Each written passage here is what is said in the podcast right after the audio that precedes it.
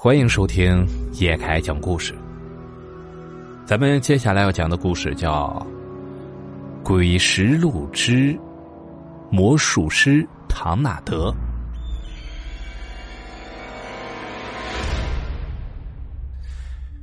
故事发生在上世纪三十年代初期的英国伦敦郊区一栋神秘的城堡里。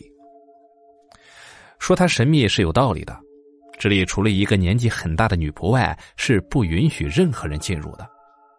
而这个城堡的主人也十分的神秘，他就是当年在英国红极一时的魔术大师唐纳德。唐纳德先生，您在吗？我可以进来吗？唐纳德先生，您听到了吗？我是马佳。年老的女仆被允许每隔一天进入城堡一次，为唐纳德先生做饭和打扫卫生。但即使这个在这里工作了二十多年的女仆，以前也是不允许随意走动的。唐纳德先生的脾气非常的古怪。唐纳德先生，您没事吧？我上来了。唐纳德先生，我是马佳。但这次女仆例外了，因为唐纳德先生已经老了。他八十二岁了，已经老的不能动了。女仆很担心他的身体。唐纳德先生，我是马佳，您没事吧？我要冒犯了，先生，我要进去了。像这种不经唐纳德先生允许而私自走进他房间的行为，马家以前是从来不敢的。但最近唐纳德先生的身体不好。有时行动不方便，所以马家的胆子也慢慢的大了起来。可是那天啊，马家做梦也没有想到会看到这样的一幕。唐纳德先生，打扰了！啊，上帝呀！大魔术师唐纳德先生已经死去了，就半跪在自己的床前死了。马家不敢相信，在他心目中那个无所不能的唐纳德先生会这样无声无息的死去了。他和许多人一样，都是唐纳德先生的爱慕者，曾无数次被他的魔术表演所折服。大魔术师唐纳德的死讯惊动了整个伦敦，甚至是整个英国。那唐纳德先生到底是个什么样的人呢？在五十年前啊。年轻的唐纳德只身来到了伦敦，没有人知道他的身世。只是一个早上，人们看到他出现在了圣保罗广场，他也不多说话，放下自己的行李后，开始脱去身上的穿戴。没有人知道他想干什么。当把一切都收拾好以后，他从口袋里拿出了一个小木块，朝着众人展示了一下。当时围观的伦敦人还是不知道他想干什么。可接下来，所有在场的人们都震惊了。那个木块在年轻人的手指挥舞下，竟然奇迹的漂浮在了空中。那小木块竟然像是有了生命，不可思议的在空中飘来飘去。而那个年轻人竟然像是个有魔法的巫师，他不停的走到人群当中，让人们近距离的观看他身上、手上没有任何的机关。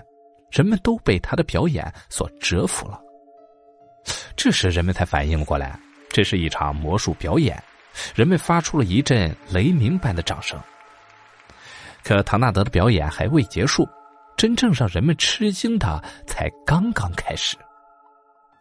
只见那个小木块啊，竟然在半空中慢慢的越来越模糊，最后几乎变成了透明的。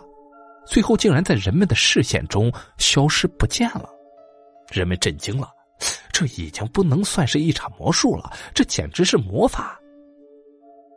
这次礼貌的伦敦人没有鼓掌，而是全部面面相觑，完全沉浸在刚才那令人震惊的一幕当中，百思不得其解。而这时啊，那个创造了奇迹的年轻人已经拿起了他的帽子，缓缓的离去了。从那天开始啊，大魔术师唐纳德的大名传遍了伦敦的大街小巷，人们为能看到一场他那神迹般的表演而自豪。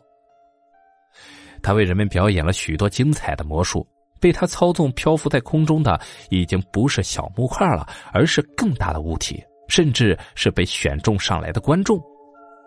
他还会无声无息的把一个物体从一处变化到另一个地方，人们被他精彩的表演一次次的征服。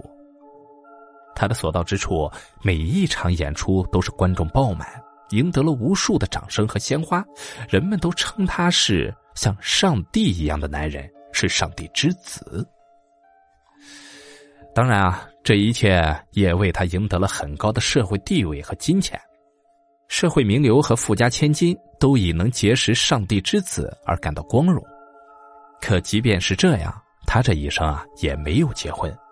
他在郊外买了一位落魄贵族的城堡安了家，而他则每天一个人住在城堡里，从不允许任何人进入。他的魔术也从未被人破解，即使是当时所有顶尖的魔术师们也都猜不透。人们认为他所有的秘密都藏在那座从未有人进入过的城堡中。无数的观众和魔术师对唐纳德的城堡和藏在城堡中的秘密无限向往，他们渴望那些神奇的魔法被破解。现在啊，人们终于迎来了这个机会。唐纳德死了，他那座城堡中的秘密即将会公诸于世，这怎么能不让人兴奋？但城堡还暂时因为查案被警察封闭着。尼森警长从医生嘴里得知了唐纳德的确是死于疾病，而非他杀。尼森警长，唐纳德先生的确是自然死亡。啊，我还以为啊，他永远不会死呢。是啊，圣地之子也会有这样一天。按理说呀，这个结果出来了。唐纳德又没有继承人，这城堡的一切可以对市民公开了。但唐纳德的秘密有太多的上层人士感兴趣了。警长并未找到任何有价值的东西，还剩这个房间。这个房间，我来查吧。尼森警长与唐纳德也算是朋友，同样为他的离世感到难过。警方搜遍了城堡，并未找到所谓的唐纳德魔术的秘密，这让警方非常的意外。经验丰富的尼森警长在唐纳德床边的抽屉里有了发现，那是一本厚厚的日记，看起来经常被翻动。如果唐纳德有写日记的习惯，那秘密会不会就在这里面呢？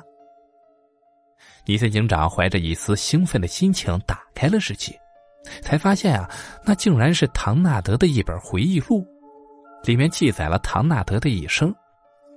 可当尼森警长看了一部分以后，他知道这本回忆录也许将改变人们对整个世界的认知。回忆录中记载啊，唐纳德出生在英国南部一个非常贫穷的小村庄里，日子虽然不富裕，但是跟爸爸妈妈生活在一起。唐纳德的童年还是非常幸福的。可就在自己九岁的那一天啊，他发现了自己有了一个很神奇的能力，那就是让物体漂浮和消失。他兴奋的把这件事儿告诉了妈妈：“妈妈，我回来了！妈妈，你看，啊，孩子，还有谁知道你会这个？”我刚才在外面表演过，很多人都知道。哎呀，孩子，你闯祸了，这可是恶魔的能力啊！可是年幼的他并不知道，这样的能力将会为自己带来什么。他没有想到，父母见到他有这样的能力，不但没有高兴，反而紧张了起来，特别是他的妈妈，甚至是有些惧怕他。为什么，孩子呀？大家不会放过你的。幼小的唐纳德还不明白自己到底做错了什么，会让他的父母如此的惧怕和紧张。他的父母没有猜错，可怕的结果果然来了。许多村民怒气冲冲的来到了唐纳德的家，把那个恶魔交出来。交出恶魔之子，绞死他！绞死他！他们高喊着让他的父母把唐纳德交出去，说他是恶魔之子，一定要绞死，否则全村人都会被恶魔给害死的。唐纳德的父亲为了让他保住命，让唐纳德赶快离开这里，有多远走多远。那种能力从此都不要再展现出来了。孩子，你不能待在这里了，快走！那恶魔的能力也别再使用了。为什么啊，爸爸？看在上帝的份上。祈求大家饶了他吧，他会离开的。父亲苦苦的祈求着大家，众人才放了唐纳德一条生路，但是条件是他这一生永远也不可以再回到这里。唐纳德不知道自己犯了什么错，为什么大家都那么恨他，那么惧怕他，甚至要杀了他？就这样，只有九岁的唐纳德离开了家乡，离开了父母。